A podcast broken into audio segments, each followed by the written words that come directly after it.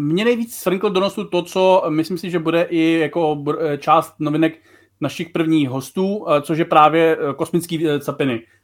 Já si jako myslím, že v dlouhodobým nějakým hledisku to, co nám teďka ukazuje webův teleskop, do nějaké míry spíš větší než menší, ale samozřejmě hádám, protože neznám budoucnost a jsem hloupý, ale myslím si, že do nějaké míry to, co nám teď ukazuje webův teleskop, ovlivní uh, kosmologické teorie budoucnosti, nebo ty právě nyní jaksi uh, formulované, protože nám prostě webův teleskop ukazuje mnohem lépe uh, vesmír po velkém třesku, nedlouho po velkém třesku relativně, než jsme doposud tušili. A ano, myslím si, že Webův teleskop byl i v loňském roku ve vědě, jako našem tom uh, neuvěřitelně prestižním zhrnutí, ale to bylo jako jenom, že začal fungovat a, jo, že, a vlastně byl i před loňským, protože to odstartoval na konci roku. A uh, nyní už teda jako nejenom, že odstartoval a nejenom, že se teda jako úspěšně rozvinul, což samozřejmě byly důležité milníky, protože bez nich bychom jaksi neměli ty současné, ale zároveň nyní již jaksi Webův teleskop uh, posílá obrázky, cvaky a podobní capiny, ale samozřejmě my zatím jenom vidíme ty obrázky a můžeme se dohadovat, co to znamená a teprve budoucí jaksi hypotézy a nový, nově formované teorie či upravované teorie nám řeknou, co to asi teda zhruba znamená. A len můžeme tušit, že to bude uh, zajímavé, pravděpodobně, protože respektive to, proč asi uh, nechám na hostech. No ale a když už teda mluvíš o Jamesi Webovi, tak samozřejmě k tomu tady máme význačné a skvělé hosty. Tak já je tady rovnou přivítám, přátelé. Takže budeme to brát obvykle po dvojičkách, někdy single, protože e, jsou hosté, které jsou zcela nezastavitelní při svých debatách, ale budeme se vždycky pokusit mít tak úseky kolem 20 až 40 minut. Uvidíme, jak nám to půjde. Takže prvními hosty, nebo prvním hostem, prvním hostem, který se připojuje do, našeho, do naší dvojičky, je Michal Farky CZ Farkáš. Nazdar Michale a vítám tě tady krásně osvětleného jako vždycky. čau, čau. Vítám vás, já snad se tam vejdu nějako. A vítám vás všechny do toho nového roku. Zase to vyšlo, jak říkal na leden, správně jsi to řekl. A doufám, že to tady zvládneme nějako, nějako slušně, bez nějakého zakecávání se a odbíhání od tématu, co Přesně se tady nikdy samozřejmě neděje to, co se nám nikdy neděje a, a právě proto, aby jsme dokázali, eh, jak rozumíme tomu tématu, tak jeden fyzik je, myslím, málo, tak jsme si tady pozvali dalšího kolegu fyzika a to je eh, Samuel, známý také jako Vedátor SK, takže máme tady vlastně troj vedátoří v jednom streamu. Samueli, vítej. že nebudem potřebovat titulky, že mi budou lidé rozumět aj bez toho. Tak, poupravil jsem si tě zvukem. Já myslím, hele, že v dnešní době eh, slovenština je takový, já jsem teda ze Slovácka, z hraničních oblastech a já vám rozumím někdy líp než kolegům Pražákům, tady Láďa zastupuje Pražáctvo, tak uvidíme, jak nám to půjde, budeme mu rozumět vůbec. Já jsem z Moravy a mnohem víc než ty ve skutečnosti, ale dobře. Dobře, dobře, dobře. Tak chlapi, eh, máme tady témata kosmického výzkumu a uh, už jsme tak lehce naťukli teleskop Jamesa Weba. Takže co byste nám k tomu řekli, protože přece James Webb už tam nějakou dobu je a v mm-hmm. současnosti je to furt takový neúplně zabíhající mod, ale uh, ukazuje své svaly, ukazuje své svaly jak v pozorování vzdálených exoplanet, nebo spíš nějakých analýz, tak třeba i machrovali um, v NASA nějakými fotkami ze sluneční soustavy, aby ukázali, jak silná optika. Takže kam jsme se vlastně dostali díky teleskopu Jamesa Webba? No, v podstate takmer až tam, kam sa dovidieť dá. Akože ten jeho jeden z hlavných flexov by mal byť, že on v princípe s trochou šťastia dokáže dovidieť tam, kam môžeme dúfať, že optické teleskopy kedy dovidia. On sa trošku pozera do toho infračerveného spektra, pozera sa na galaxie, ktoré by mali byť medzi prvými, čo vo vesmíre vznikli. To bolo niečo, čo on mal v rodnom liste napísané, že toto sa od teba očakáva a keď nafotíš nejaké tie galaxie, ktoré boli pár stoviek miliónov rokov po veľkom tresku, tak budeme spokojní. A to vyzerá, že sa podarilo v tomto prvom roku. Akože ono sa to tak, ty si tak označil trošku, že rozjezdy pro hviezdy, akože prvý rok sa testuje a podobne, ale treba sa zmyslieť na to, že teleskop sa hocikedy môže pokaziť. Akože už ten náraz mikrometeoritov tesne po jeho štarte, alebo teda po, po commissioningu, ukázal, že nie je dobrý nápad si nechávať všetky zaujímavé veci na záver, že budeme to testovať a potom sa príde s tými bombami. Takže v podstate, že on už od začiatku robí veľmi významné vedecké objavy. A tu môžeme spomenúť, že to, čo teší nás ako popularizátorov a ľudí, sú také tie pekné obrázky, že nafotí, ja neviem, Urán nafotil, nafotil rôzne tie hmloviny, že na tom sa dajú hromadiť lajky, NASA sa teší, že sa ľudia tešia, ale vedci majú zimomriavky, keď sú tam také tie malé červené fliačky, čo vyzerajú ako také výražky pubertálne, tak to sú v skutočnosti pubertálne výražky celého vesmíru, lebo sú to vlastne fliačiky, ktoré vznikali, keď bol vesmír úplne mladý a to sú tie prvé galaxie. Čiže to sú tie veci, z ktorých majú husinu výskumníci potom. A tam sa ukazuje, že nafotil galaxie, ktoré poprvé sú veľmi mladé, v čo sme dúfali, ale ukázalo sa, že tie veľmi mladé galaxie sú zároveň celkom vyvinuté. Na štýl, že už majú nejaké štruktúry, v niečom sa podobajú na našu Milky Way, že má, máme tam nejaké pekné štruktúry. Vôbec to nevyzerá tak divoko, ako sme si mysleli, že, to, že by to malo vyzerať v tých hraných galaxiách. Takže Hneď nás to v niečom trošku prefackalo, nutí nás to prehodnotiť modely vzniku prvých galaxií alebo galaxií vôbec a dáva nám to nejaké indicie, že pôsobia tam nejaké efekty, s ktorými sme zatiaľ neúplne počítali. Či už sú to nejaké modifikácie teórie, modifikované teórie gravitácie, alebo tam boli prítomné supermasívne čierne diery primordiálne, ktoré stimulovali ten narast, ale už nám ukazuje, že v ranom vesmíre sa deje niečo zvláštne. Takže ja už si myslím, že už keby teraz do ňa šupal veľký meteorit, tak nepovieme, že to bola neúspešná misia.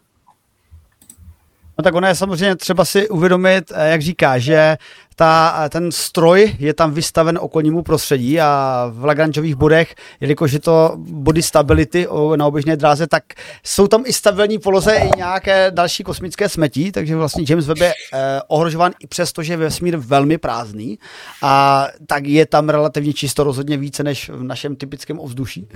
Ale je třeba začít velmi brzy a, a ty jsi mluvil teda o evoluci galaxií, která je eh, která nás nechává trošku na pochybách, protože očekávalo se, že na tom počátku, když dochází k gravitačnímu eh, smršťování hmoty, tak eh, ty gravitace byly takové chaotické a postupem eh, gravitačních působení dospěly do toho v rámci té vývojové fáze do nějakých stabilnějších tvarů, ale my teda vidíme, že už na počátku jsou taky jako kompaktnější, než jsme čekali. A teď je mhm. otázka, jako co to je. Zase buď máme blbě teorie, nebo je blbě to číslíčko věku vesmíru. A to je taky jako zajímavý výstup, protože by to bylo ne úplně v rozporu, ale ne, rozhodně ne v souladu s tím, co jsme si doposud mysleli. Jasné, že tou dynamiku vesmíru poháňa napríklad tmavá energia a minulý rok bol v Bratislave a teraz neviem, či minulý alebo predminulý rok aj v Brne uh, americký kozmolog Barad Ratra, ktorý skúma modely dynamickej tmavej hmoty, že tá tmavá hmota mohla zmeniť nejakú povahu to sú veci, ktoré sa riešia doteraz. Že ona vlastne chvíľku mohla rozpínať vesmír rýchlejšie, chvíľku trošku pomalšie, takže presne, že ak by sa tam mierne posunula tá, ten vek vesmíru, tak by to nebolo až také prekvapivé. Zároveň, aký to bol rok? Hawking mal článok 1974 alebo 72 o tom, že by mohli existovať malé čierne diery, alebo teda rôzne veľké čierne diery, ktoré neznikli z kolapsu jadier, ale vznikli v podstate z primordiálnych prepustení. Čiže keď bol vesmír ešte veľmi mladý a hustý, tak niektoré miesta prekročili kritickú hranicu a mohli vznikať čierne diery, ktoré sa potom v podstate hromadili na seba hmotu a stali sa zárodkami galaxií. Takže to by úplne že prekopalo tú dynamiku modelov toho, ako vlastne galaxie vznikajú. Takže jedno možné vysvetlenie je, že prepíšeme vek vesmíru, druhé možné vysvetlenie je, že boli tam nejaké takéto tie zárodky, tie zrniečka, na ktorých tie galaxie nukleovali rýchlejšie, ako by sme očakávali. Sú potom ľudia, ktorí sa venujú modifikovaným teóriám gravitácie, napríklad Mondu, a oni hovoria, že keď modifikujú vlastne teórie vzniku prvých štruktúr vo vesmíre tak, že modifikujú trošku gravitačné zákony, znova vidie niečo podobné. Takže nevieme povedať, ktorá z týchto možností je zatiaľ správna, ale vyzerá to tak, že niečo bude treba prepisovať v úvodzovka, že v učebniciach kozmológie. Čo je akože že super fascinujúca vec. A po prvom roku pôsobenia ja som čakal, že keď nás niečo bude šokovať prvý rok, tak to skôr budú uh, nejaké výsledky exoplanét, mimozemský život a podobne, ale vyzerá to, že tento raný vesmír zatiaľ asi najviac splnil titulky toho, čo sa týka weba. No já už jsem ti chtěl oponovat, protože uh, já jsem teda na rozdíl od tebe spíše zájmový astrofyzik, uh, který, který se prostě věnuje astrofyzice astromy či z toho zájmu o vývoj vesmíru a o to, jaké je naše místo, řekněme, v tom celém kosmu. A také jsem se jako hodně byl zvědavý především na ty exoplanety, protože mm-hmm. právě James Webb má schopnost spektroskopicky analyzovat do určité, do určité míry, s určitou přesností, chemické složení exoplanet a hledáme tam takové ty, neřeknu, technosignatury, ale řeknu spíš jako signatury možného života, a protože předpokládáme, že různé látky mají biotický úvod, původ, ale může se nastat, že i prebiotický původ a v tomhletom, nebo nebiotický původ a v tomhletom smyslu také tam byly takový jako náznaky letos celkem. Mm-hmm. I když pak jsem zase viděl druhý článek, který to konfrontoval, že je to vlivem citlivosti, že to zase nemusí být úplně prokazatelný. Jak se díváš na tyhle výzkumy? Uh, mňa veľmi zaujalo, bola taká tá uh, toto, neviem, či sa dá normálne preložiť češtine alebo slovenčine, taký ten Hyacinth World, že svet, ktorý je pokrytý veľkým oceánom a má atmosféru plnú vodíka. Že našla sa taká planéta, ktorá okrem iného, že mala z rôznych dôvodov divnú atmosféru a, a mala tam, a teraz neviem, že či to nejaký, nejakú látku, ktorú bežne u nás uh, produkujú sinice v takom množstve. Čiže bola to nejaká planéta, ktorá podľa všetko je pokrytá veľkým oceánom, ktorý absolútne nepripomína tie naše. V atmosfére sa našla látka, ktorú u nás vieme, že produkujú, produkujú živé veci. A tá atmosféra bola v niečom ako keby, že mimo chemické rovnováhy. Že keby sme našu atmosféru nechali, nechali na pokoji, tak kyslík by napríklad postupne so všetkým zreagoval a keby sa niekto na našu atmosféru pozrel teraz a vidí tam kopu kyslíka, tak vidí, že musí tam byť niečo, čo tento prudko agresívny a reaktívny prvok do tej atmosféry prihadzuje. Čiže je to atmosféra mimo chemické rovnováhy a bola nájdená jedna takáto teda planétka, ktorá povedal by som, že zdvihla ľuďom obočí. A to je ten problém, že my by sme najradšej mali tých mimozemšťanov dokázaných tak, že nám pošlo nejaké pipnutie, no pipnutie sa zatiaľ neobjavilo.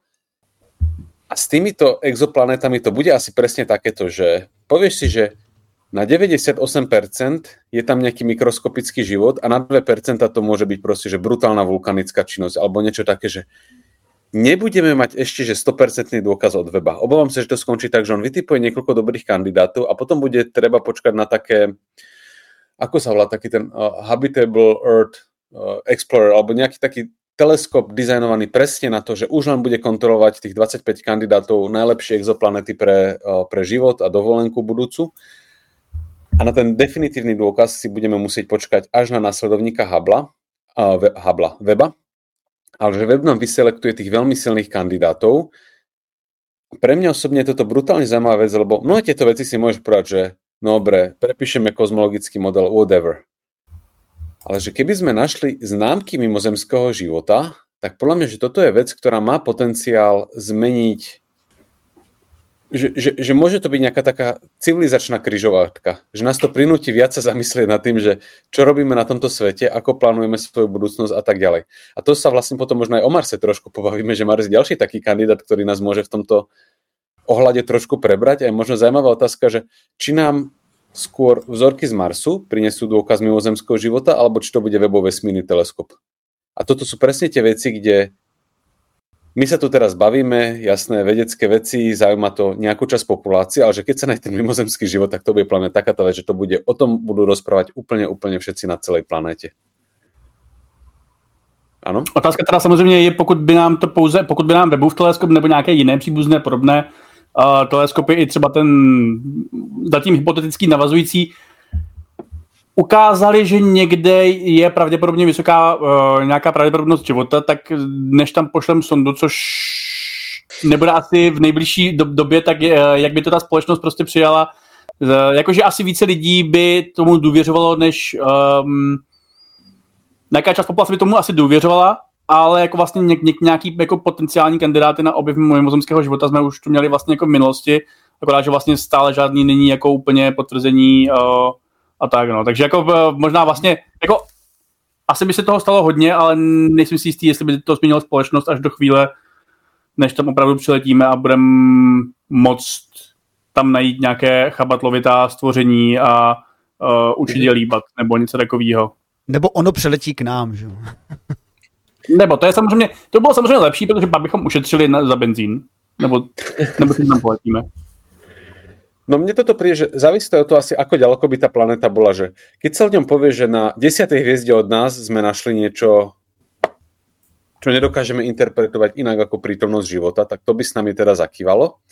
Druhá vec je, že keby sa stala taká vec, že pozreli sme sa na 100 planet podobných Zemi a na desiatich z nich máme pocit, že sa nachádza život, tak znova nás to prinúti prehodnotiť takú tú uh, také tie odhady, že koľko je toho života vlastne v našej, napríklad v našej galaxii. A tam by nám zrazu vypadlo, že tých civilizácií by boli potom pravdepodobne tisíce, a to naozaj, že od pasu teraz strieľam. Keby sme si povedali, že v našej galaxii sú tisíce civilizácií, tak nejako už asi skáče medzi tými hviezdami a skôr či neskôr sa sem dostane, tak to môže byť nejaký taký uh, aktivačný moment pre ľudstvo. Aj keď možno som v tomto naivný, aj tak by sa to potom vrátilo k scrollovaniu Instagramu. OK.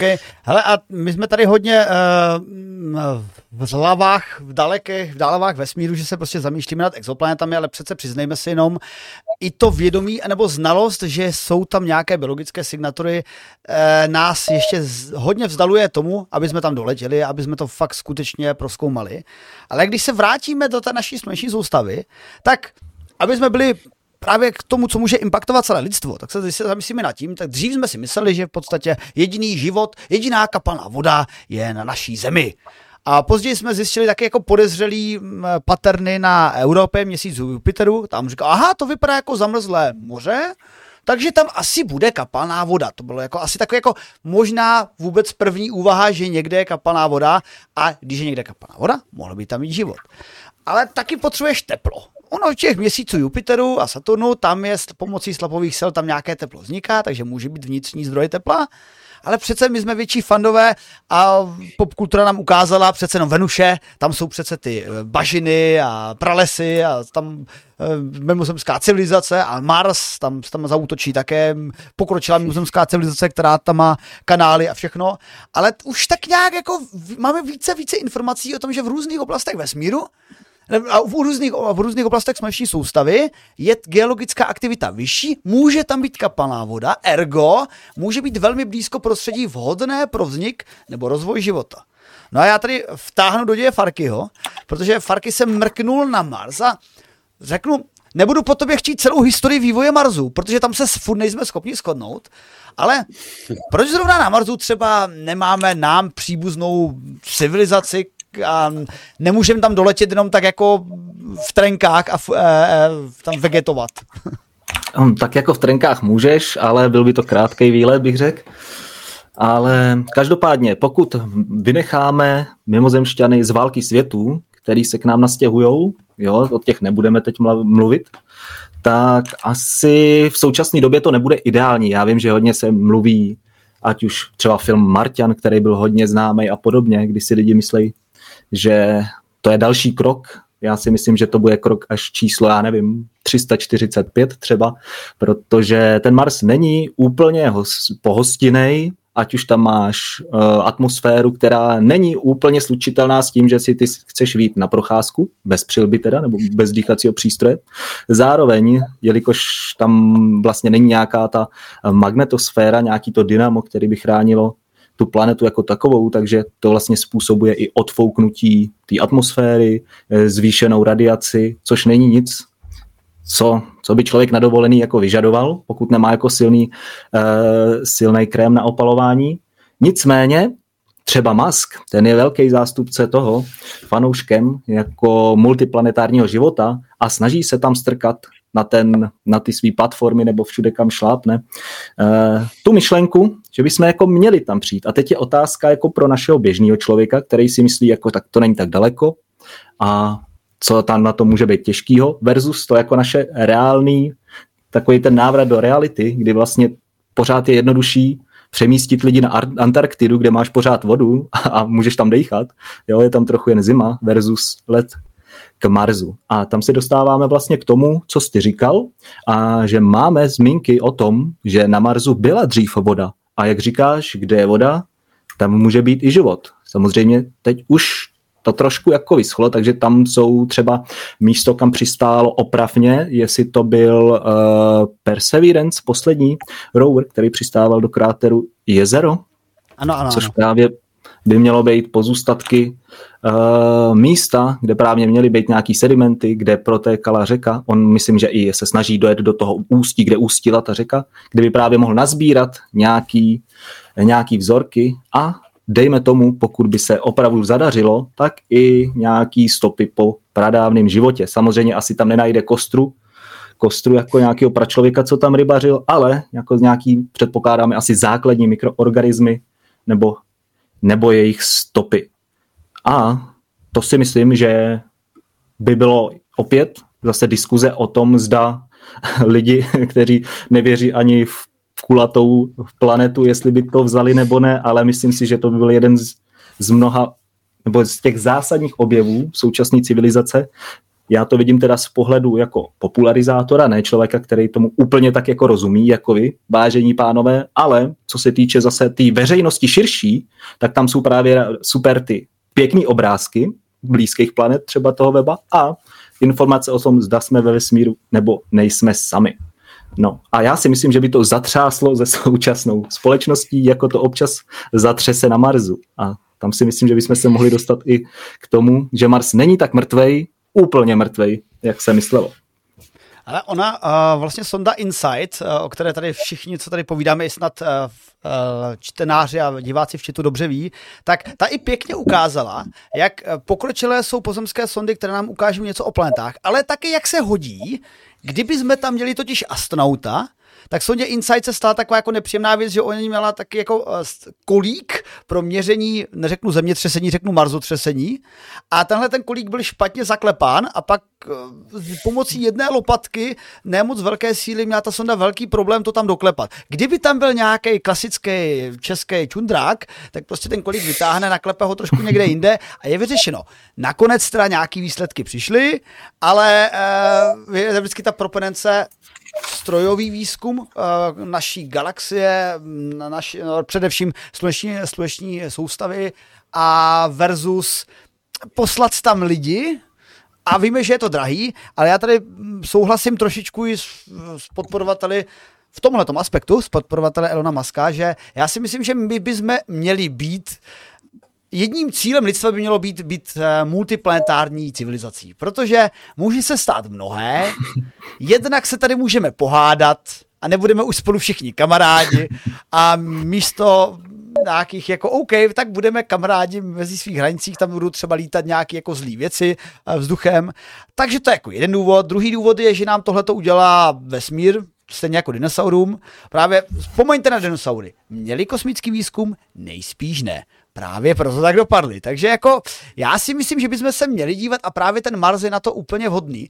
A panové, kdybych se ještě tak zeptal, který, když si zůstaneme ve sluneční soustavě, který další takové jako místa by se vám líbilo kolonizovat, upravit pro náš pobyt, nebo byste byli spíše zaměřeni, žijeme si v našich krabicích, habitatech typu kosmické stanice, třeba Farky napřed. Já osobně asi, jako asi to zní blbě, ale asi bych nebyl pro nějaký ty turisty, který jako milionář si tam vyjede, udělá si pár selfiešek a vrátí se. Asi bych byl spíš proto odchytnout nějaký asteroid, začít těžit ve vesmíru, aby se nemuseli těžit nebo tahat ty materiály do vesmíru, ale víš co, využít toho, že materiál už tam je a rozšiřovat, řekněme, těžbu na nějakých přístrojích, že by to nebylo takový romantický, jako že bys zaletěl se ženou prostě na měsíc, na měsíc a užíval si, ale použít to nějako, řekněme, uh, líp. Využít ty materiály, tu energii, kterou potřebuješ, aby se vůbec odlepil od země a začít tam provádět tu samotnou vědu, což samozřejmě Není to tak hezký, jako procházet se třeba po Marsu, ale já si myslím, že v současné době ten měsíc je asi to nejlepší, kde můžeš vyzkoušet všechno, co jde a kdyby se něco podělalo, tak jako aspoň budeš umírat s pěkným výhledem na zemi a když to, když, když to dá, když to půjde, tak by někdo mohl třeba přiletět ti pomoct. Jo? Takže využít to poznání, pořád se říká, že lidi už jsou hloupí, že dřív byli chytřejší. Já si myslím, že teďka vytvořit nějakou základnu za cílem testování nejnovějších technologií, nějaký eh, nukleární pohony a podobné věci, elektrárny, že by nám to mohlo pomoct i nám lidem tady na Zemi, jo? Oproti třeba nějakému vesmírnému obyčejnému turismu, když to řeknu takhle. Takže já bych se nevydával daleko, ale vydal bych se na měsíc a začal něco dělat pořádného. No. A vedátor? No, mesiac je asi dobrý prvý krok. Mňa mm, fascinuje tá predstava takého satelitu, čo sa má postaviť na opačnej strane mesiace. Vlastne využijeme mesiac ako tienitko od Zeme a budeme sa cez neho pozerať na vesmír. Takže to mi príde, že dostupné, neuškodíme tým a priniesie to veľmi zaujímavú vedu. Ten Mars je brutálne fascinujúci, aj kvôli tomu, že v niečom je to trošku ako dvojčka Zeme, akože nie úplne identická, ale ale, ale aj tak zaujímavá, že tam naozaj sa, že zavrtať 10 metrov pod zem a nájsť tam nejaké tie extrémofily, ktoré tam teraz neviem čo spásajú, nejaké zbytky kryštálov alebo čo a zistili by sme, že majú DNA z takých istých písmen, ako máme my, tak to by bola že brutalita. Ale v tomto mám asi ja najväčší nádej a že keby, som ja, že keby mi dal niekto rozpočet NASA na najbližších 20 rokov, že rozhodne kam poletíme a čo poriadne preskúmame, tak by som asi vybral Európu. Že normálne urobiť nejakú misiu, čo sa, zavrta, čo sa v Európe zavrta po ten ľad, čiže zobrať nejaké proste jadrové palivo, ktoré bude držať teplotu a postupne sa to tam gravitačne zataví, uh, bude to ťahať kábel, aby nám posielalo signál a dole pozrie, že či sú tam nejaké chobotnice, ktoré sa snažia používať nástroje, alebo či tam je úplne pusto. To by pre mňa bolo úplne že najzaujímavejšia vec. A dobrá správa je, že ani nemusím vlastne prebrať kontrolu nad NASA, lebo plus minus takýto plán je, že vlastne však teraz už ide uh, misia Juices uh, skúmať vlastne mesiace Jupitera, už je nachystaný, teda vlastne minulý rok vyštartoval uh, Ice Clipper, ktorý si má posvetiť na Európu a myslím si, že keď sa ukáže, že to vyzerá nádejne, tak to bude ďalší taký ten kandidát na, na dlhú misiu, že už máme sériu úspešných misií k Jupiteru, vlastne teraz koľko to je prvého, dva dní dozadu o, sa robili snímky o, mesiaca Jo, úplne detailné zo vzdialenosti 1500 km alebo koľko. Takže tie, tie mesiace Jupitera máme veľmi dobre zmapované, myslím, že tie misie už tam veľmi dobre odladené Takže misia, ktorá preskúma, zavrta sa do oceánu pod tú hrubú krustu ľadu na Európe a povie nám, či sa tam nachádza nejaký život, alebo aké je vlastne zloženie toho super slaného oceánu.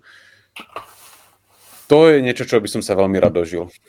Tady, jestli můžu jenom dodat, já jsem koukal, nevím, jak moc to je seriózní, byl to jenom nějaký projekt, možná studentský, netuším, právě o tom, jak říkáš, takový had, pomocí kabelu. Bylo super, že je, jelikož byl z částí, takže se dokázal, dokázal všeobecně krásně pohybovat.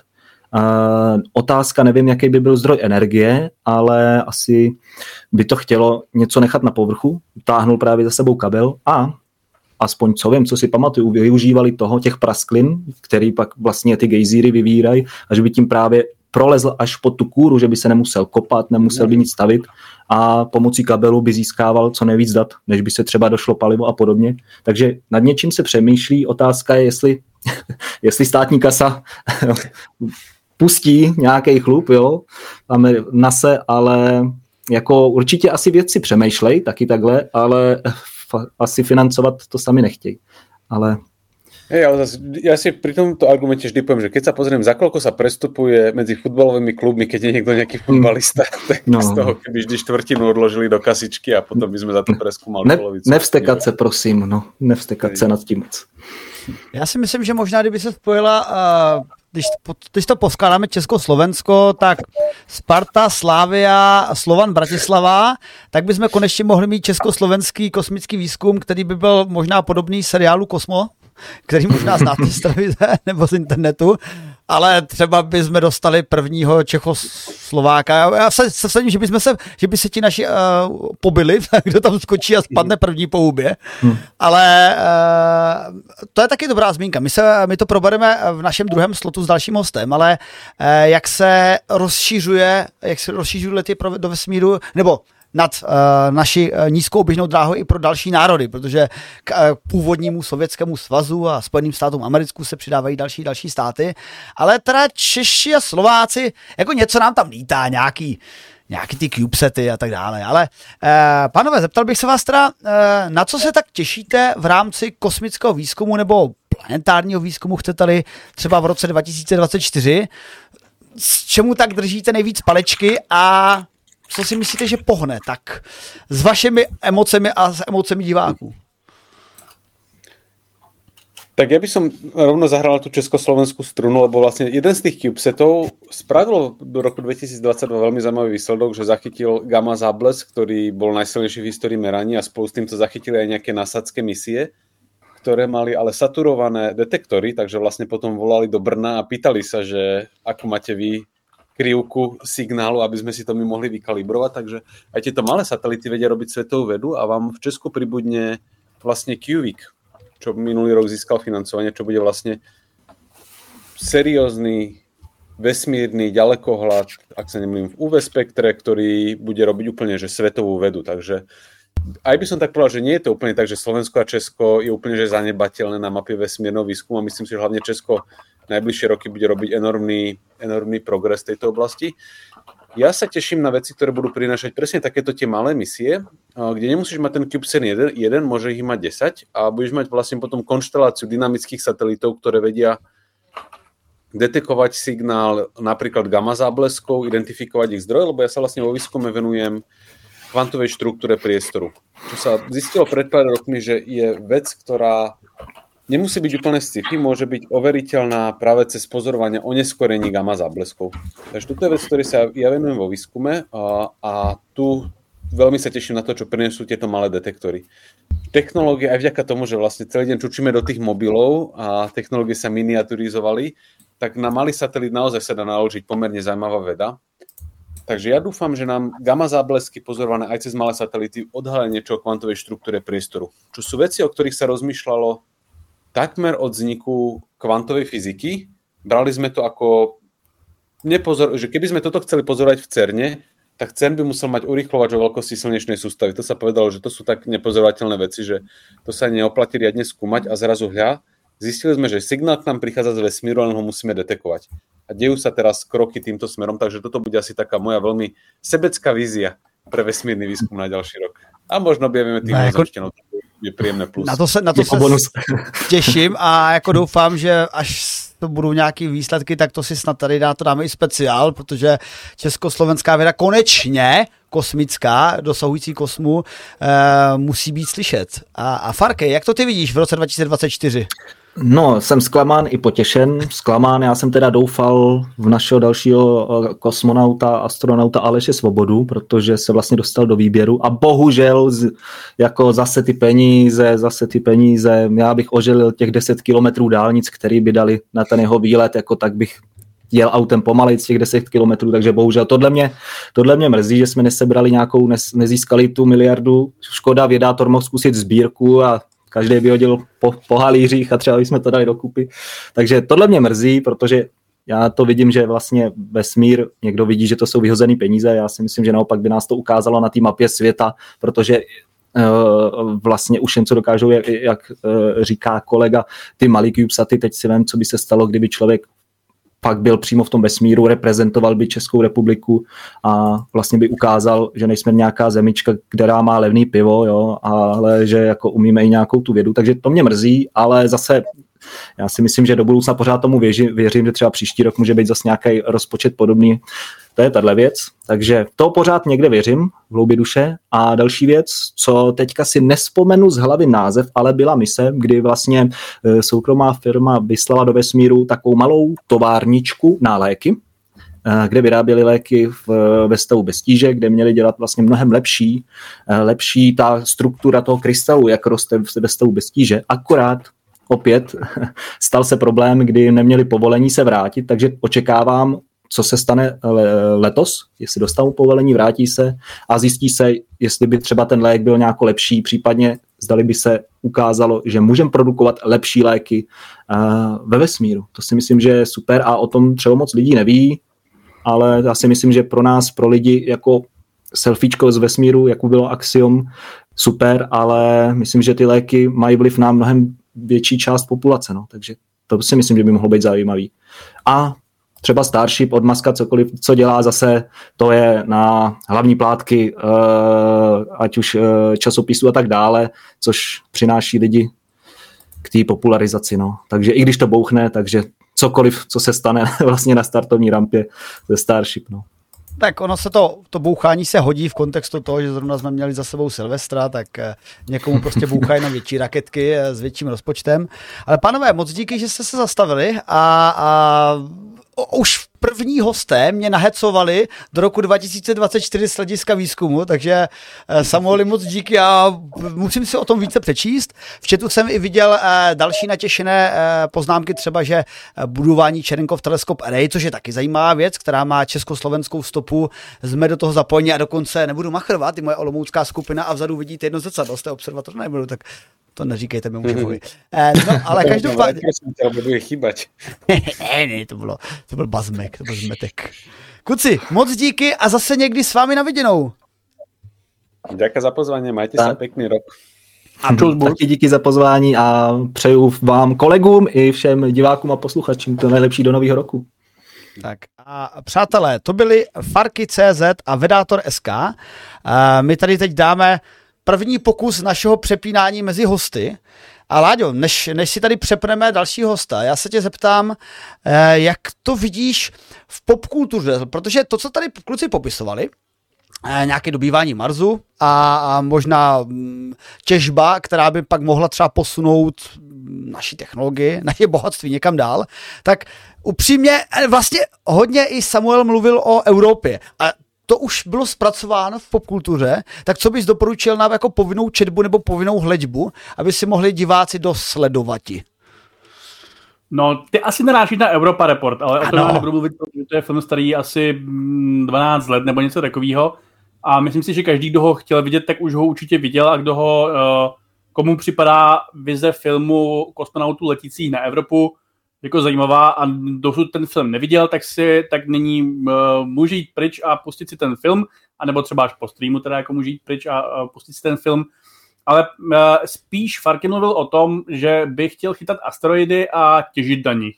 A to je něco, co uh, nyní aktuálně řeší čtvrtá řada For All Mankind, což je podle mě seriál, který by měli vidět úplně všichni, protože jednak je to asi nejlepší současný v rámci sci-fi dramatický seriálů uh, tak jako nejlepší podle mě, protože prostě za prvý, jako sice se točí hodně sci-fi a točí se hodně žánrů, ale uh, spousta žánrů, které jsou dobré, tak nejsou sci-fi a spousta sci-fi, které se točí, tak nejsou taky dobré úplně zase, to jako jsou jiné kategorie, ale hlavně For All Mankind teďka právě má čtvrtou řadu, uh, která řeší možné těžení na asteroidech, takže to je něco, co um, si příznivci kosmonautiky určitě musí pustit, pokud chtějí se z té naší reality, kde to jde tak nějak hodně pomalu všechno a uh, píše se rok 2024, což byl podle těch úplně prapůvodních uh, plánů, starých asi, já nevím, 6-7 let, ten rok, kdy jsme měli již letět skoro pomalu na Mars, což samozřejmě tehdy všichni tak nějak očekávali, že,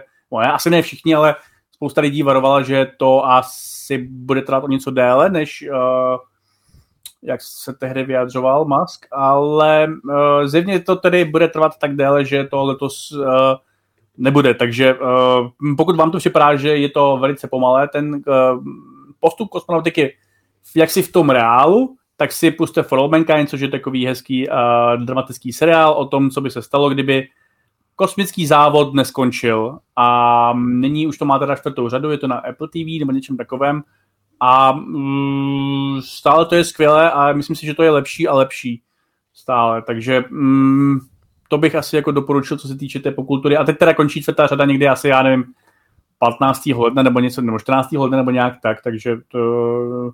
Zatím teda na rozdíl třeba od Expans, která, mm, kde, která se v těch posledních pár řadách tak nějak jako podle mě zhoršila, tak uh, All Mankind je zatím pořád uh, velice kvalitní.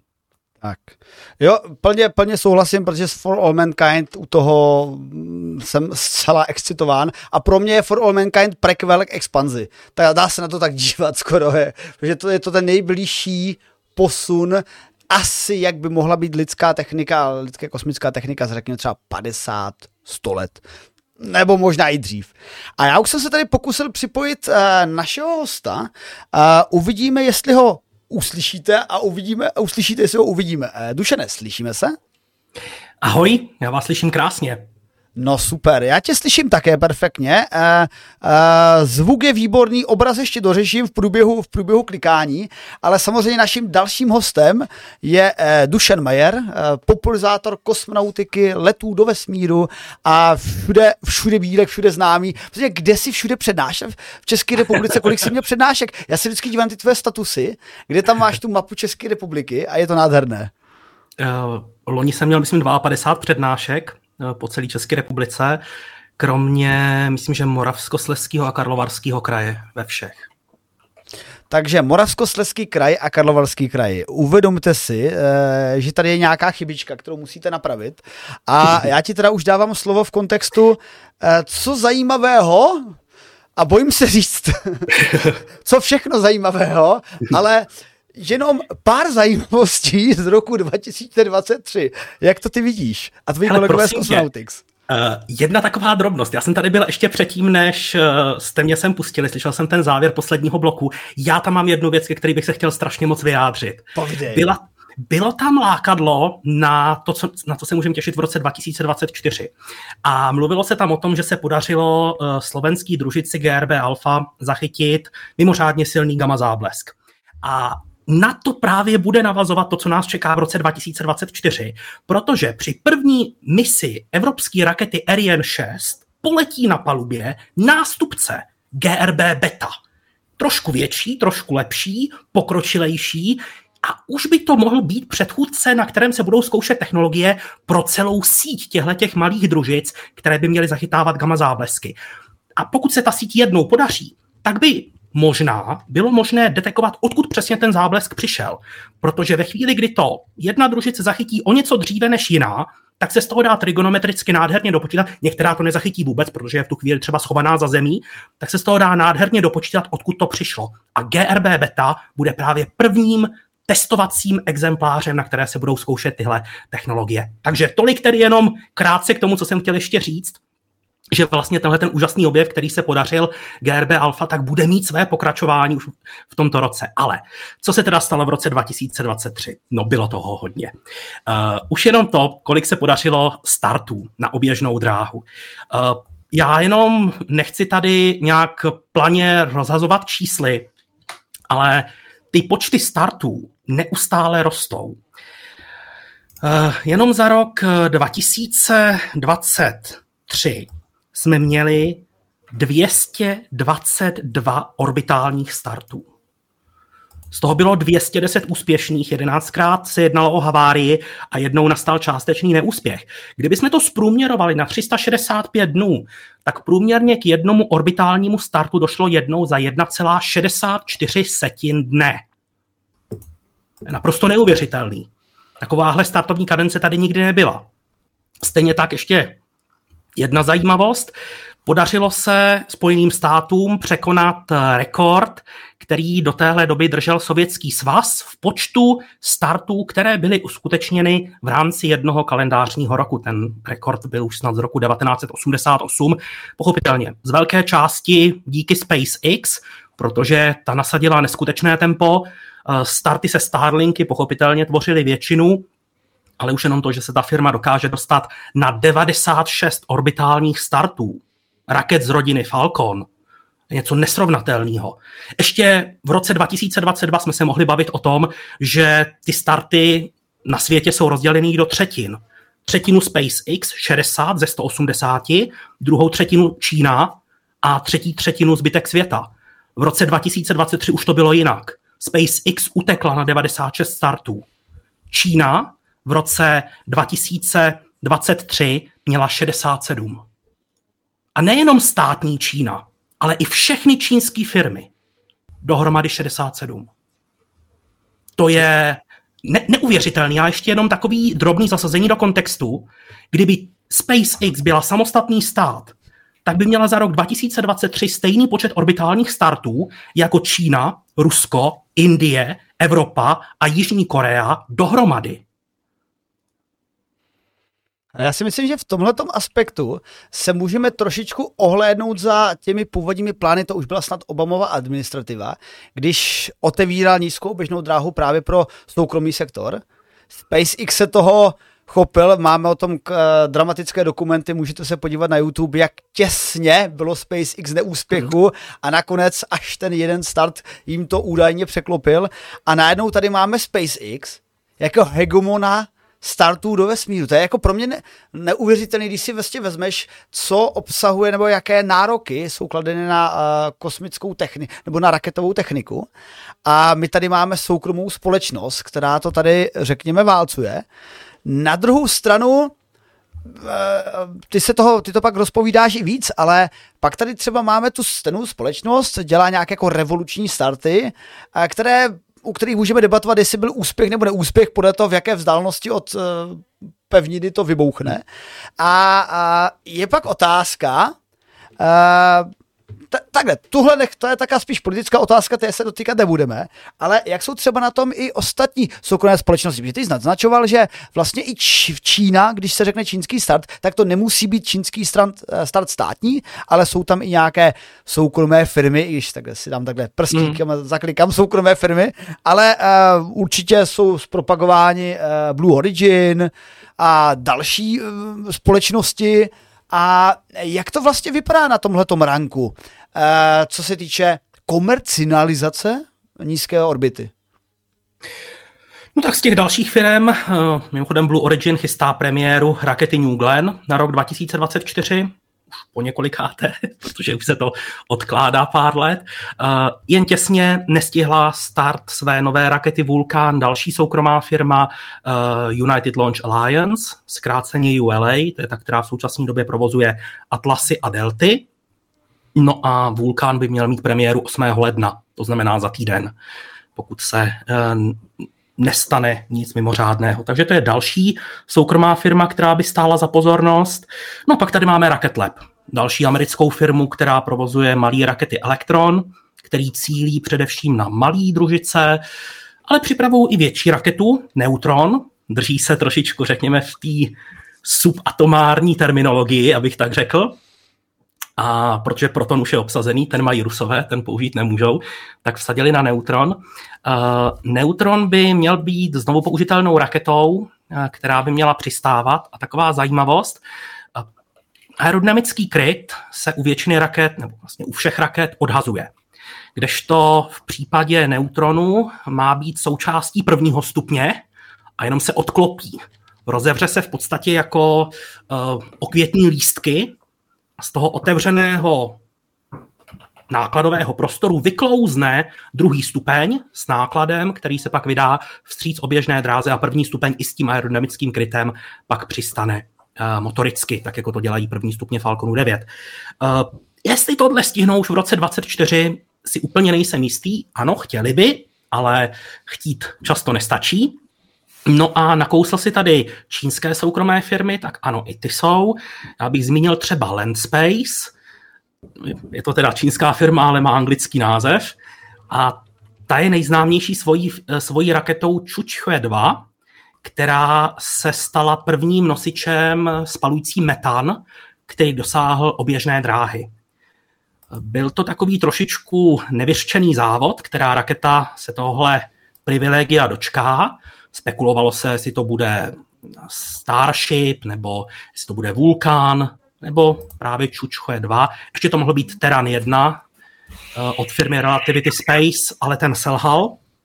No a firma už další starty nepřipravuje, ale Čučchoje 2 uspěla na, při svém druhém startu právě v roce 2023. No a teď v prosinci startovala celkově po třetí, v podruhé v řadě uspěla a už dokonce dopravila i náklad na oběžnou dráhu. Takže to rozhodně, rozhodně není málo a, a je fakt opravdu s respektem sledovat, jak se říkal, 1,66 dne trvá, než nastane další kosmický start. Myslím, že kosmických startů v loňském roce bylo zhruba podobné číslo jako streamu našeho kolegy Flafa.cz, který má asi zhruba podobnou četnost, co všechny raketové uh, organizace dohromady. A, a když se teda budeme bavit o tom, co naplňovalo titulky novin eh, v České republice i po celém světě, tak určitě nelze opomenout Starshipku. Když už jsme no, načali ten SpaceX, tak určitě nelze opomenout Starship, která není důležitá jenom z hlediska prostě OK, budeme mít obrovskou reusable raketu, budeme mít raketu odpovídající zhruba plus minus Saturnu 5, ale bude znovu použitelná. Ale Kompletně. na to kompletně znovu použitelná. To, to nám ještě povíš, ale řekl bych, ještě na to je navázaný několik dalších věcí. Možná mě opravíš, ale že třeba podobnou techniku jako Starship plus Super Heavy, to je spojeno jak z lety k Marsu, což jsou vlastně ambice SpaceX, na to není třeba navázaná NASA, ale NASA je navázaná na přistání na měsíci. A to už jsou prostě věci, na kterých je najednou začíná být závislý nejenom eh, SpaceX samotný, ale další kosmický výzkum na SpaceX. Takže jak se dařilo Starship v, leto, v, v, v loňském roce, samozřejmě už, a mm, jaké jsou novinky v následujících měsících v tomto ohledu? Tak nejdůležitější bylo, že jsme se dočkali prvního integrovaného letu rakety Super Heavy s lodí Starship. A byla to teda nejsilnější, nejtěžší a nejvyšší raketa v historii lidstva, která se kdy odlepila od povrchu pro lepší představu na výšku 120 metrů. Saturn 5 měl na výšku nějakých 111, přičemž Saturn se směrem ke špičce zužoval. Ten nejširší průměr měl dole a pak se zužoval, kdežto Starship a Super Heavy si drží ten 9-metrový průměr až prakticky po vrchol. Uh, jenom po- pohonné látky, kapalný kyslík, kapalný metan v plně natankované Super Heavy Starship váží okolo 4,5 tisíce tun. Když startoval Saturn 5, tak ten vážil něco kolem 2800 tun. No a z hlediska tahu je, je ten tah 33 raketových motorů Raptor dvakrát vyšší než co vyvinul Saturn 5 při startu. K tomu prvnímu startu došlo 20. dubna eh, 2023 eh, ze základny Starbase v Texasu. No a uh, přímě řečeno, bylo tam větší množství technických problémů. Uh, raketové motory Raptor při startu nenaběhly v plném počtu, z toho důvodu. Ten poměr tahu vůči hmotnosti nebyl takový, jak SpaceX očekávala, proto raketa delší dobu seděla na startovní rampě, spaliny delší dobu tloukly do betonu, proto pod sebou Starship vyhrabala ten několika metrový kráter a rozházela beton a kameny spod startovního stolu do vzdálenosti několika stovek metrů. Vypadalo to jako jezdci apokalypsy, protože to, co tam, tam fakt regulérně pršely kameny okolí stovek metrů od startovní rampy. No ale ty motory pak eh, při samotném letu dál vypadávaly, eh, protože se v motorové sekci šířily plameny. Ve chvíli, kdy zasáhly hydraulickou jednotku, která se stará o naklánění raketových motorů, tak eh, Starship v podstatě přišla o schopnost regulovat směr letu. Je to v podstatě stejné, jako když se někomu v autě zablokuje volant a taky nemůže už v tu chvíli nic dělat. Takže Starship se začala otáčet v prostoru. Zjistilo se teda bohužel, že destrukční systém nebyl navržen správně, byl slabý a nezvládl tu raketu zničit. Na druhou stranu, jako upřímně řečeno klobouk dolů, že se ta raketa nerozlámala, protože ty síly, které na tu konstrukci musely působit při těch přemetech, které tam metala, byly neskutečné. A právě proto říkám, že SpaceX při tomhle letu získala obrovské množství dat. Pro další vývoj může tím nakrmit eh, výpočetní modely pro další eh, mise a už to bude založený na skutečných eh, za letu naměřených hodnotách. Tady bych ještě do toho vstoupil, že tady já jsem našel obrázky z prvního startu a tady krásně jde vidět, jak nenaběhly teda všechny motory a když se o něco později ta raketa začala dělat přemety, já jsem si to zdůvodňoval právě, že ono se jeví, že oni nenaběhly motory především na jedné polokouli nebo polokružnici, hmm. takže tam musel být jasný eh, tlak změny směru uh, proti uh, ve směru letu, letu rakety. O, a... Oni ty motory jsou vektorovatelný, jo? Mm-hmm. takže ztrátu pár motorů dokážeš vykompenzovat tím, že ty motory prostě nakloníš ve směru k těžišti. No ale teda jako, dobře, pár motorů. Tady jako, co, kolik si říkal, že vlastně se jim nenastartoval? Já se tak dívám, odhadem vidím tak 6-7. No při startu, při startu nebyli naběhlí čtyři mm-hmm. a další pak zasínali během letu. Dobře. No a každopádně teda raketa vyletěla, to se, to se shodneme. A, a když se na to pak viděl analýzu, k, k které se vyjádřili i lidé z NASA, tak tam byl ten zajímavý rozdíl, když něco dělá NASA a něco dělá SpaceX. Protože hmm. NASA mezi tím úspěšně udělala svůj systém SLS, který byl řekl bych pomalý, byl furt osouván, vystartovala úspěšně, nevybouchl a letěl.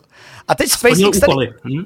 splnil úkoly. A teď SpaceX tady vyšle svoji raketu, rozpadne se to jako za letu v nějaké fázi a všichni jsou veselí a pojďme do druhého. A ta, uh, NASA se k tomu, nebo ten jeden člověk NASA se vyjádřil, to je právě, že v tom je právě ta síla uh, SpaceX, že tohle si prostě rozhodně NASA nemůže dovolit. Ano. A díky tomu SpaceX vlastně postupuje. Ano. SpaceX v podstatě podobně postupovala, i když ne až takhle divoce, i u Falconu 9. Eh, v podstatě říká se, že bylo několika leté období ve vývoji Falconu 9, kdy neletěly dvě stoprocentně identické rakety. Vždycky tam udělali aspoň nějakou drobnou změnu. I kdyby to bylo tím, že tahli jeden pitomý kabel o kousek jinudy, aby na něm ušetřili metr, metr dílky.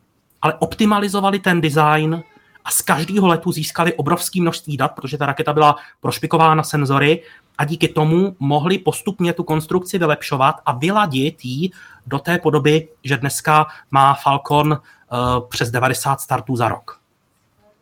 A je znovu použitelný, jeho první stupně. Ale ještě, abych se k tomu vrátil, tak uh, Samozřejmě mluví se tady o Super Heavy, o Starship, o tom, že první eh, let selhal, druhý už byl úspěšnější, ale já bych zdůraznil jeden detail, na který se docela zapomíná. Ta rampa vypadala fakt na cimpr campr. Tam jsme si fakt říkali, že to nebudou muset stavit od znova. A oni uh, spevnili základy, nalili tam asi během 12 hodin, uh, tam myslím, že tisíc metrů krychlových betonů tam vylili a během, tuším, že čtyř měsíců od startu už byla ta rampa vybavená systémem pro zalití vodou, je to taková v podstatě obří sprchová hlavice s těmi tryskami mířícími vzhůru, které, eh, které mají pustit pod motory startující rakety vodu a zmírnit tak namáhání rampy, tak už po čtyřech měsících tam ten systém byl nainstalovaný a byl připravený k akci. Protože už tam probíhaly testy eh, Super Heavy, probíhaly statické zážehy. To, že tu rampu dokázali dát takhle rychle do pucu a nejenom jí opravit, ale i upravit a vylepšit, to ukazuje na to neskutečný tempo, na ten drive, který tam je. No a druhý let, už jsem to nakousnul, přišel 18. listopadu, to máme ještě relativně v živý paměti, mnohem, mnohem klidnější, to se nedá srovnat, to je den a noc. Ani jeden Raptor nezhasnul, po celou dobu letu všechny pracovali, 33 motorů na Super Heavy, 6 na Starship, podařilo se něco, co v těchto těch rozměrech se ještě nikdy nedělalo. Říká se tomu hot staging. To znamená, běžně to funguje.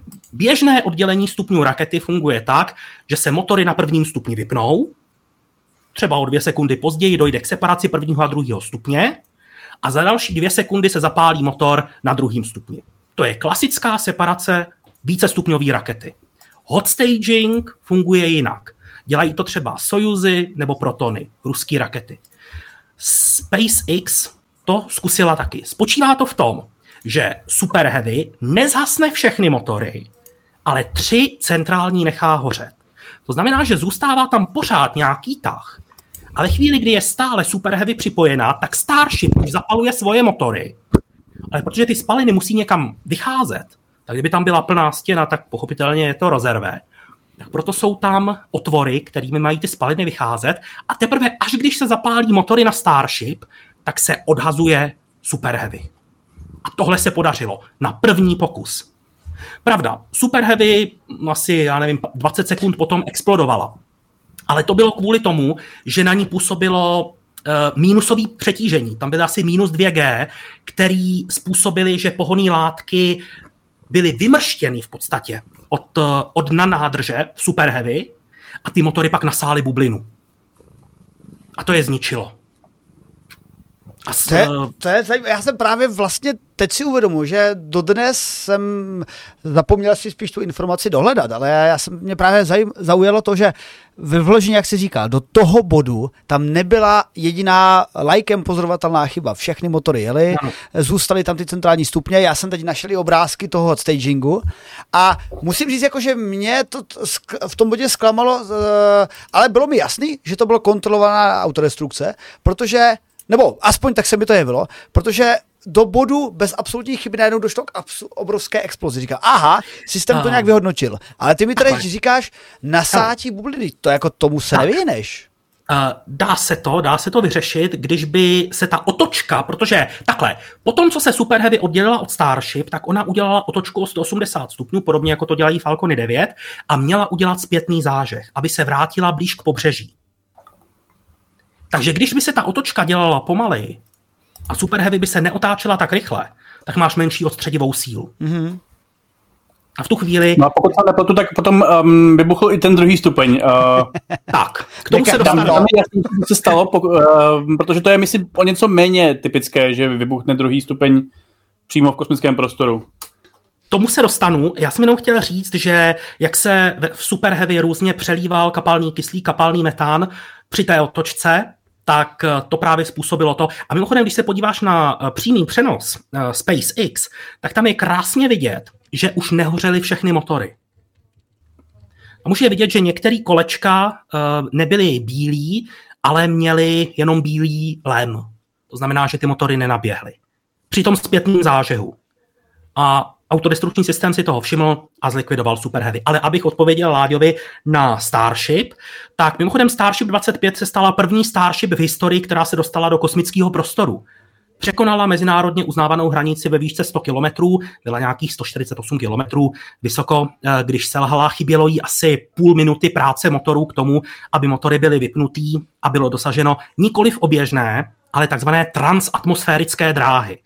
To je dráha, která by byla stabilní, pokud by Země neměla atmosféru. Ale Země atmosféru má, takže ten nejnižší bod dráhy se nachází pár desítek kilometrů vysoko v atmosféře a jakmile by Starship začala klesat do atmosféry, by to zpomalilo a přistávala by u Havaje. Ale k tomu nedošlo, protože zhruba půl minuty před plánovaným vypnutím motorů ztratila Starship spojení s pozemním střediskem. Byla to chyba komunikace. A autodestrukční systém je nastavený tak, že jakmile dojde ke ztrátě komunikace, tak on se aktivuje.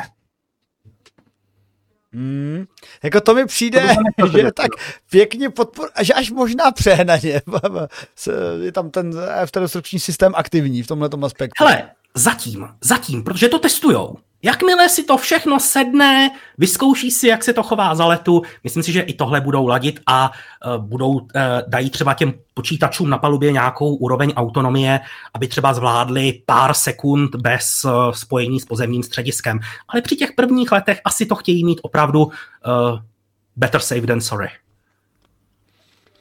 Dobře. A... No ona, já, já teda se zeptám, jestli mi právě co dnes kameru.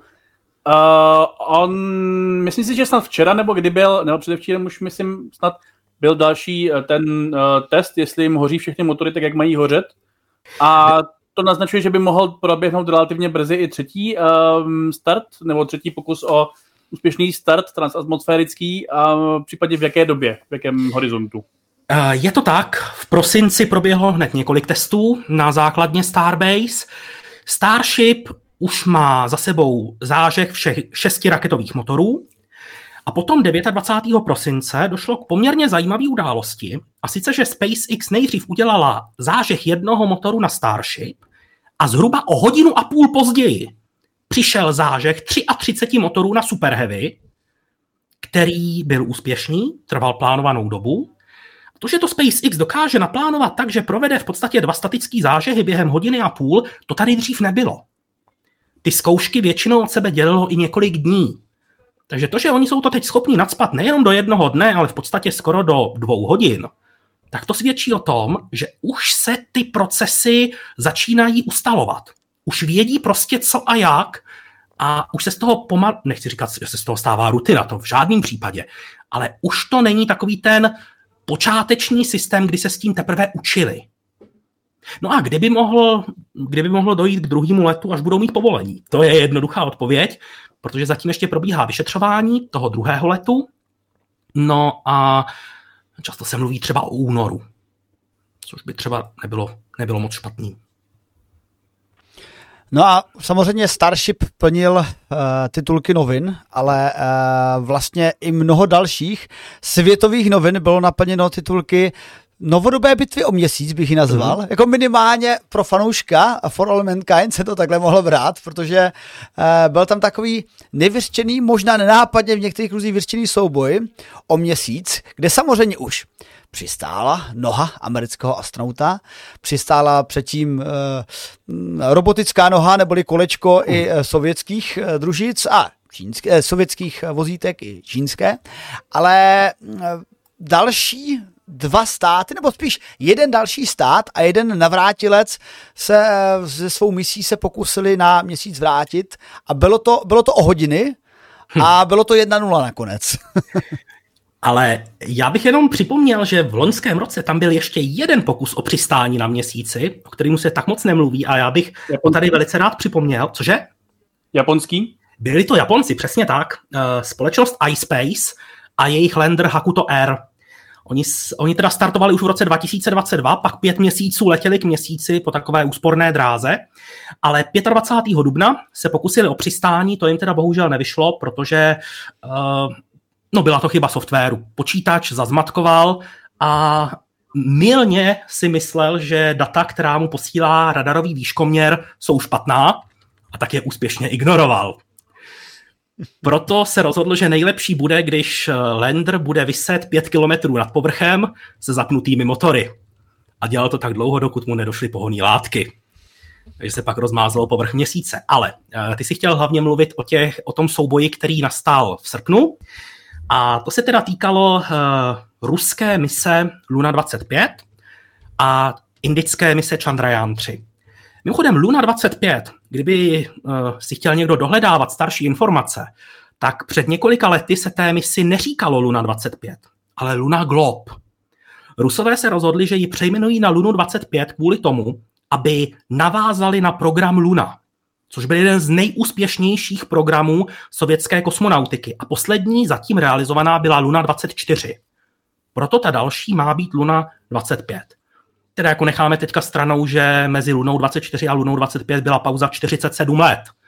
Ale symbolicky na to chtěli navázat.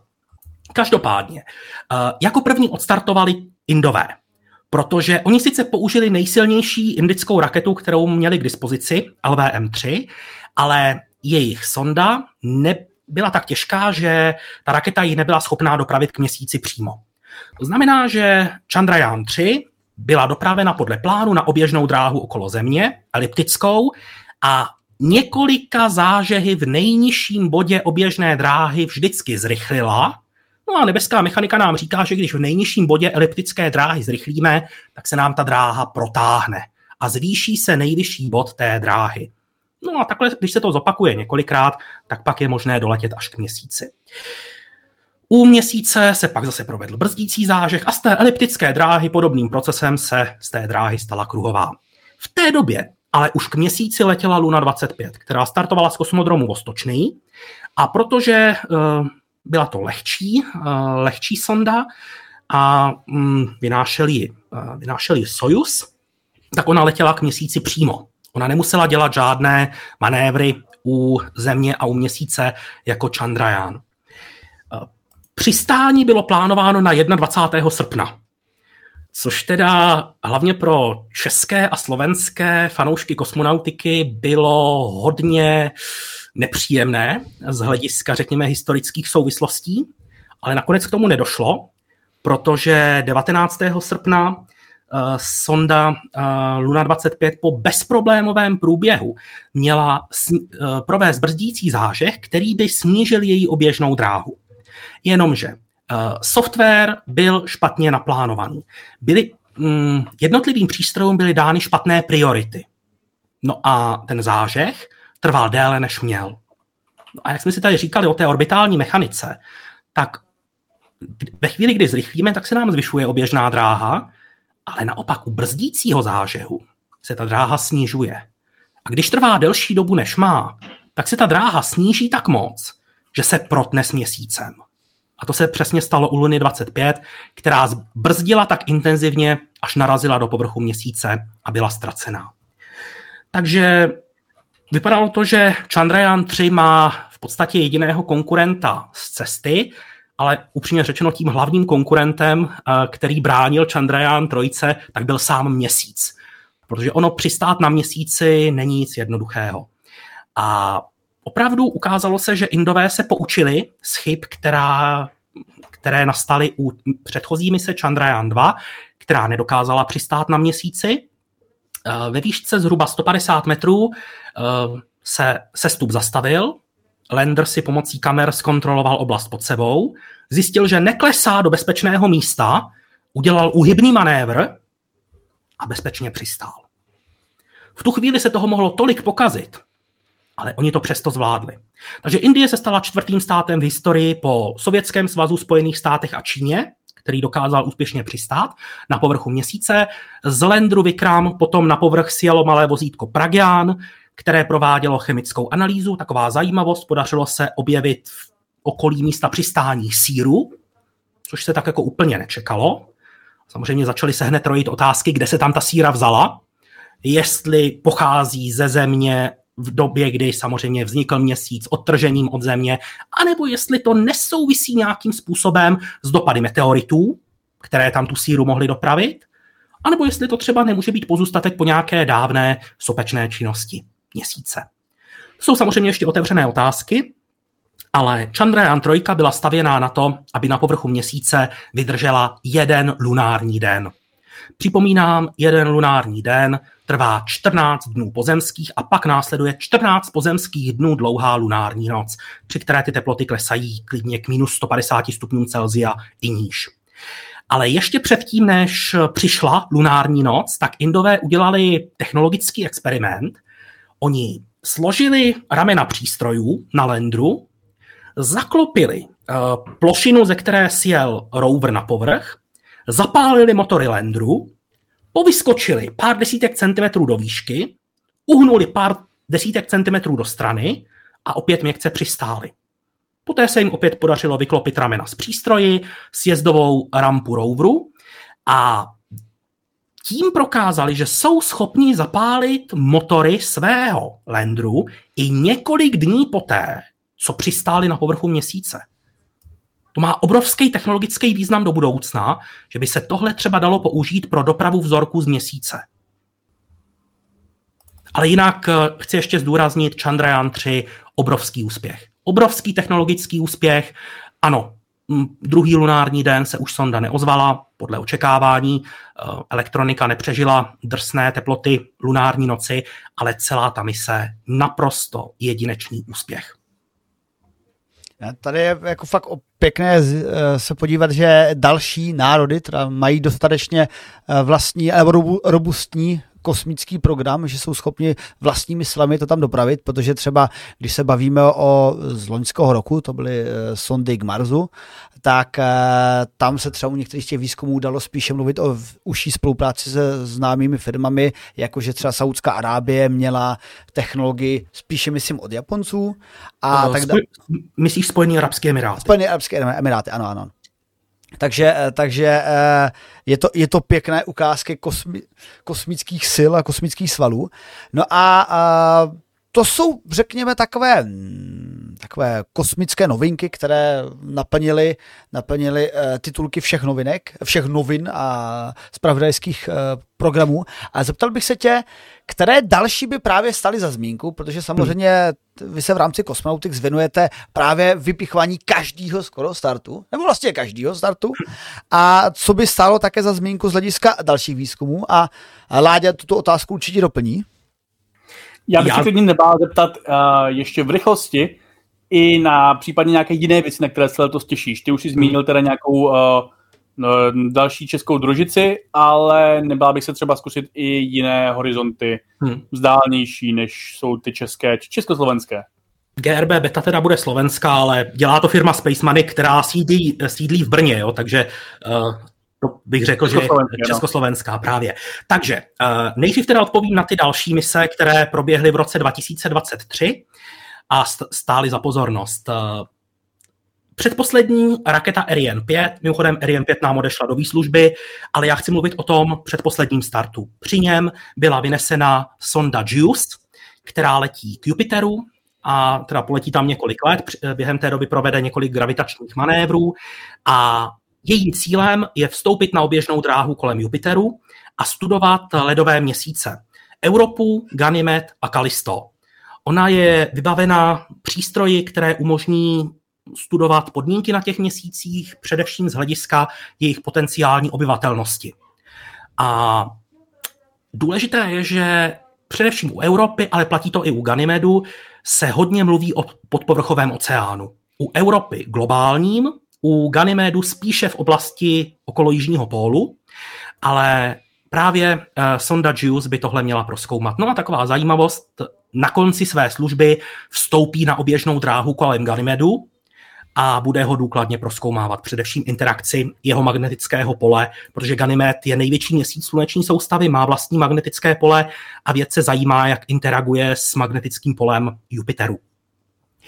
Na sondě JUICE máme i české stopy a hned několik. A to jak ze soukromých firm, tak i z akademické sféry. Češi se podíleli třeba na konstrukci některých vědeckých přístrojů, je tam konstrukce rozkládacího mechanismu, radarové antény, radaru RIME, která vznikala v Brně ve Frentech Aerospace. Další česká stopa, myslím si, že ústav, teďka nechci kecat, ústav fyziky atmosféry, Akademie věd, tak dělali um, zdroj jednoho vědeckého přístroje energetický a budou se podílet i na vyhodnocování dat, která ta sonda nazbírá.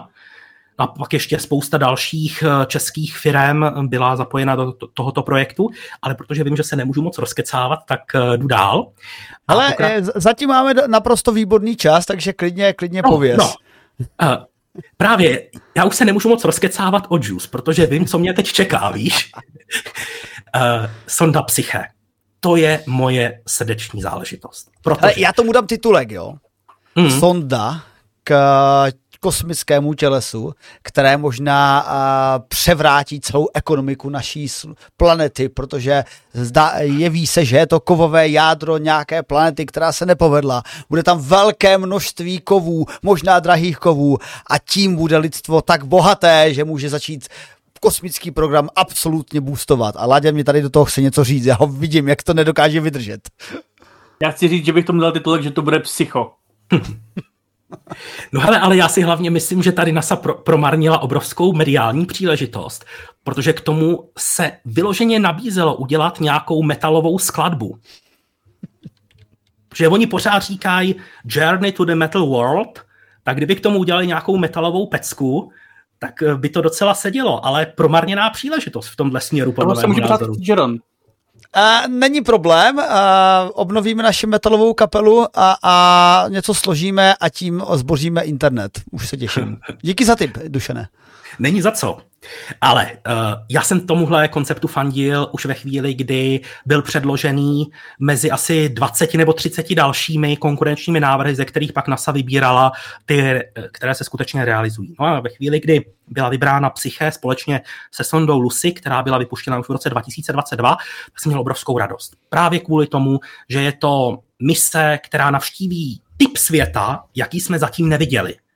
My jsme zatím navštěvovali planety, měsíce, komety, planetky, bůh ví co, ale všechno to byla tělesa tvořená buď to kameny nebo ledem. Více či méně. Ale psyché podle dosavadních měření je největší zástupce kovových planetek, jaký známe. Z většiny tvořený železem a niklem a právě část vědců zastává teorii, že by mohlo jít o jádro eh, jakéhosi předchůdce planety, protoplanety, která se srazila s nějakým tělesem a ten náraz odvrhnul její kůru a nadložní vrstvy, takže zůstalo pouze odhalené jádro. S našimi současnými technologiemi nejsme schopni se provrtat k zemskému jádru ani k jádru žádné jiné planety jsme odkázáni pouze na nepřímá měření, různé seismické vlny a tak podobně. Ale ve chvíli, kdyby bylo, kdyby se prokázalo, že opravdu planetka 16 Psyché je jádrem protoplanety, které přišlo o své nadložní vrstvy, tak by to významným způsobem umožnilo porozumět procesu vzniku kamenných planet jako takových. A to nám právě může zjistit psyché. Díky přístrojům, které má na palubě a tak dále. Ale není to jenom o tom cílovém tělese, v čem je tahle mise zajímavá. Oni ji totiž vybavili jontovými motory. Na tom jako není nic tak neobvyklého. Jo? Jontové motory se používají v kosmonautice dneska už docela běžně. Ale ta sonda má tunu xenonu v sedmi nádržích. což je teda jako zatím největší množství, jaký bylo vypuštěný do meziplanetárního prostoru. A ty motory budou pracovat, eh, myslím si, že dohromady přes dva a půl roku kumulativního chodu. Skoro tři. Ty motory jsou tam čtyři, nikdy nebudou pracovat všechny, budou se střídat po jednom, aby se nezatěžovaly. Ale ještě jedna technologická zajímavost. Ehm, komunikace, kterou používají kosmické sondy, tak je desítky let postavená na rádiových vlnách. Je to technologie osvědčená, ale limitující. Není možný do rádiových vln nadspat dostatek dat, která produkují velké kosmické sondy. A až jednou třeba přistanou lidi na Marsu, tak eh, předpokládám, jestli v té době bude 8K, 16K nebo eh, jaký televize v té době budou existovat, ale nikdo se nebude chtít dívat na ty duchy z programu Apollo. Ta technologie tomu bude muset odpovídat. Všichni budou chtít 4K přenos od Marsu a tohle prostě rádiové vlny nezvládnou. A něco trošku reálnějšího. Máme tady stále dokonalejší uh, sondy, které mají stále dokonalejší přístroje s vyšším rozlišením. A to nemluvím jenom o fotkách, ale i spektra, případně různá měření nabitých částic. My, uh, ty sondy jsou schopné pořizovat eh, mnohem přesnější měření v kratších rozestupech. Zatímco dříve sonda pořídila třeba měření jednou za minutu, dneska je schopná pořídit 100 měření za sekundu. A tím obrovským způsobem narůstá objem nazbíraných dat.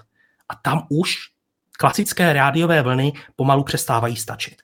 A proto se NASA upíná na laserovou komunikaci, která je schopná přenášet data mnohem větší rychlostí. Já si samozřejmě uvědomuji, že tady jsou lidi, kteří jsou technicky vzdělaní, ale už často se mi stalo, že mi psal člověk, který to nepochopil, tak já to radši zdůrazním. Ta fyzická rychlost přenosu je v obou případech stejná. Rádiové vlny i laser se šíří vákuem rychlostí světla. Je to, jsou to různé typy elektromagnetického záření. Ale jde o tu, teď použiju výraz, který není ani trochu technický, datovou hustotu. Kolik se do toho datového přenosu, který trvá třeba minutu, dá nadspat dat. A v tom laser exceluje oproti rádiovým vlnám. A právě tenhle ten technologický demonstrátor je na sondě Psyche. Zatím byla laserem přenesena data nejdál od měsíce. Ze sondy Ladé. To už je taky několik let. Psyche se to teď podařilo na vzdálenost 31 milionů kilometrů. A tam ještě nechtějí končit. Oni chtějí přenést ta data na vzdálenost dvou astronomických jednotek.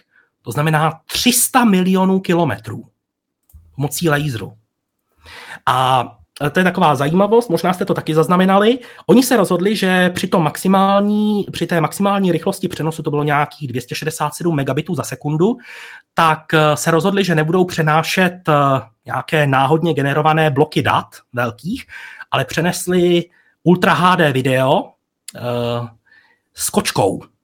S kočkou, která chytala uh, laserové ukazovátko, ten červený bod. To video mělo 15 sekund a zajímavé bylo, že eh, kdyby se nezapočítávalo těch 101 sekund, které signál potřeboval k tomu, aby eh, přeletěl od psyché k zemi, tak eh, ta rychlost přenosu byla vyšší, než když to na z pozemní stanice, kde to přijali, tak to poslali do JPL. A v JPL to stahovali pomalejší rychlostí, než jakou to poslala sonda Psyche. Takže tenhle ten technologický demonstrátor otevírá možnosti do budoucna kdy se data budou moci posílat ještě vyšší rychlostí než dneska. I proto je psyché tolik zajímavá. Tady jde jednoznačně teda říci, že e, mnoho fanoušků znalo psyché především právě kvůli tomu cíli e, letu sondy, že se jedná o kovový asteroid, možná jádro protoplanety a možná něco, co je extrémně zajímavé z hlediska komerční těžby, ale je super, že si tady zmínil tyhle ty technologické demonstrace, protože které nás mohou posunout dál, protože e, současná technika potřebuje zase boost, aby jsme se dostali dál, aby jsme mohli posílat sondy. E, bavili se tady kluci před tebou ohledně třeba mise, e, která by měla nebo mohla hypoteticky třeba vrtat dole do Evropy, hmm. což je sice pěkná úvaha, ale e, takováhle mise by měla obrovské množství problémů, jak se sám říkal, nejsme se schopni provrtat do hluby naší země. Hmm. A teď bychom byli v kosmu na jiné planetě, provrtávat se ledem, byl by tam nějaký protitlak Právě. vody. Mm, úplně ne. Jenom ale... se zeptám, jak jsme na tom s časem? Já tam mám ještě jednu věc, kterou bych tam strašně rád nadspal, ale nevím, jak stíháme. Dobře, už jsem ti chtěl psát tajný vzkaz, že máme 5-10 minut, takže uh, pojď do toho. Uh, Osiris Rex. Nemůžu Chtěl jinak. jsem se na Osiris Rex zeptat, super. uh, 24. září uh, dorazil na Zemi toužebně očekávaný balíček uh, se vzorky, které sonda Osiris Rex odebrala v roce 2020 z povrchu planetky Bennu a to pouzdro přistálo teda v Utahu a zažilo přetížení asi 30G, uh, zahřálo se na víc než 2000 stupňů Celsia, ta jeho, řekněme, náběžná hrana, nebo strana. Eh, sonda samotná minula Zemi a čeká jí nadstavbová mise, při které se vydá k planetce, kterou určitě všichni znají, k planetce Apophis. To je ta planetka, o které se svého času říkalo, že se může srazit se Zemí. Tak v roce 2029, až se prosmíkne kolem Země, tak krátce poté k ní přiletí právě Osiris Apex, už přejmenovaná, a bude ji proskoumávat. Nemá sice už odběrnou hlavu, tu nám nechala na zemi, ale třeba zkusí klesnout k povrchu a zvířit eh, povrchový regolit pomocí svých trysek. A, ale věnujeme se teď tomu, eh, tomu doručenému vzorku. Budu se držet stručně. Eh, vzorky byly z Utahu přetransportovány do čisté místnosti, do gloveboxu, kde bylo pouzdro otevřeno a proběhla prvotní analýza. Ukázalo se, že ty vzorky jsou mimořádně vědecky cené, protože zatím ještě z žádné planetky nemáme na Zemi vzorky, které by měly vyšší obsah uhlíku. No asi nemusím zdůrazňovat, jak důležitý je uhlík pro vznik různých organických sloučenin. Spekuluje se právě o tom, že eh, planetky mohly kdysi na Zemi dopravit eh, základní stavební kameny, ze kterých se postupně vybudovaly ty stále složitější a složitější molekuly, ze kterých postupně vznikl život. Ale eh, oni tam objevili taky jíly, pozůstatky jílů, které naznačují, že někdy v minulosti mohly být ty vzorky ve styku s vodou, kapalnou vodou. To znamená, že velmi pravděpodobně planetka Bennu vznikla z nějakého většího tělesa, které bylo schopné obsahovat minimálně po nějakou dobu kapalnou vodu. Jinak uh, už teď se, zatím ještě pořád nevíme, kolik těch vzorků přesně přivezli. On tam nastal takový drobný problém. Uh, k tomu, aby otevřeli tu odběrnou hlavu a dostali se ke všem vzorkům, tak museli povolit 35 šroubů. Dva se zasekly. A NASA potřebuje, eh, jak oni to říkali, certifikovat nové postupy a nové nástroje, které se vejdou do ochranného gloveboxu a byly by schopny otevřít to pouzdro. Takže na tom se pracuje, ale i když se stále nedostali do hlavní odběrné hlavy, kde, kde je většina těch vzorků, tak už teď mise Osiris Rex splnila své požadavky, které na ní byly kladeny, že ona měla minimálně dopravit na Zemi 60 gramů vzorků. A jenom z toho prachu a úlomků, které vypadly z odběrné hlavy a našly se uvnitř návratového pouzdra, tak se podařilo dát dohromady nějakých 70,4 desetiny gramů, což už je víc než těch 60. Takže i tenhle ten bonus navíc splnil to, co se od téhle mise očekávalo. Takže těšme se na to, co se podaří zjistit, protože ty pozemské analytické přístroje, které budou studovat vzorky z Benu, tak uh, už jsou nažhavené. Tady zase musím naopak uh, dát palec nahoru tomu pohledu, který spíš říká, že lety do vesmíru s lidskou posádkou jsou vlastně z technologického hlediska, z výzkumného hlediska zbytečné, protože ty přístroje, když tam pošleme, tak budeme mít víc informací než člověkem, který bude mít lupu a kladívko. Na druhou stranu, tohle je varianta C, vzít si ten materiál z kosmu, opravdu opatrně ho přivést zpátky a zanalizovat ho. A je super, že eh, ty obrázky, které proletěly internetem, toho černého prachu eh, z eh, asteroidu Bennu, tak vlastně jsou jenom zbytkáč, než se teda uvolní konečně úspěšně šrouby a dostaneme se k tomu hlavnímu nánosu. A já musím i smeknout před tím plánem, kdy se Osiris Rex napojil na tu druhou misi a ještě letí za Apofisem, jenom dělá takový jako sekundární výzkum, že se tak jako pěkně využije. Přece, přece jenom v kosmu už je ta sonda a, a musím uznat, že je to úžasné, jak astro počítání nebo raket počítání, že jim vyšlo dostatek paliva, ale chtěl bych říct, že spíš ta technika, ta inženýrský úspěch, že jsou schopni prodloužit tu, tuhle misi takovým způsobem. Trošičku mi to připomíná, když před dávnými lety, co to byla sonda, jak se jmenovala, letěla k Plutu, New Horizons. New Horizons, New Horizons, eh, která také jako pak, OK, tak čemu se poletí příště a zase se teď můžu odhadovat, čemu se poletí příště a která je pravda, trošičku dál, než jsem dal Osiris Rex, trošičku, ale je to úžasný úspěch eh, lidské techniky, lidské kosmické techniky. Taková drobnost ještě ohledně Osiris Apex. Uh, budou jí, než se dostane k apofisu, budou jí čekat poměrně nepříjemné, nepříjemné průlety kolem slunce. Ona se přiblíží ke slunci blíž, než při té své primární misi. To znamená, že palubní elektronika si bude muset poradit s větším množstvím tepla, které bude potřeba odvádět a už se samozřejmě dělaly nějaké simulace, jak se má natočit v prostoru a dokonce, že si otočí jeden fotovoltaický panel, aby ho používal jako slunečník aby chránila tím stínem eh, elektroniku schovanou právě v tom stínu. Ale je potřeba si uvědomit, že je to nadstavbová mise a ta sonda může kdykoliv selhat.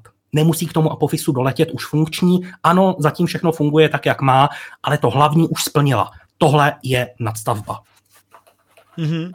Teď ještě jsem našel konečně obrázek uh, uh, znovu naplánované právě mise Osiris Apex, eh, jak přeletí poblíž Apofise a pak eh, tlakem trysek rozvíří ten eh, prach, který pak bude moci být analyzován. To je jako opravdu úžasný úspěch, když to vyjde všechno.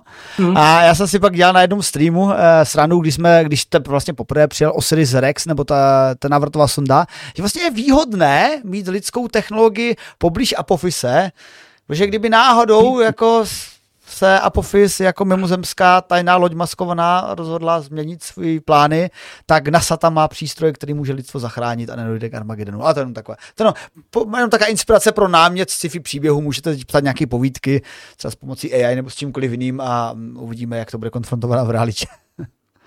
Každopádně, Dušené, moc díky za to, že jsi eh, to tak pěkně schnul a, a že si na nás udělal čas, protože přece jenom mezi tolika starty, které nastaly v minulé uplynulém roce, vybrat pouze pár je, je skoro, skoro hřích. Já moc děkuji za pozvání a mám velkou radost, že jsem tady mohl být a Omlouvám se za to, že jsem se tolik rozkecal. Ne, ono to prostě to... jinak nešlo.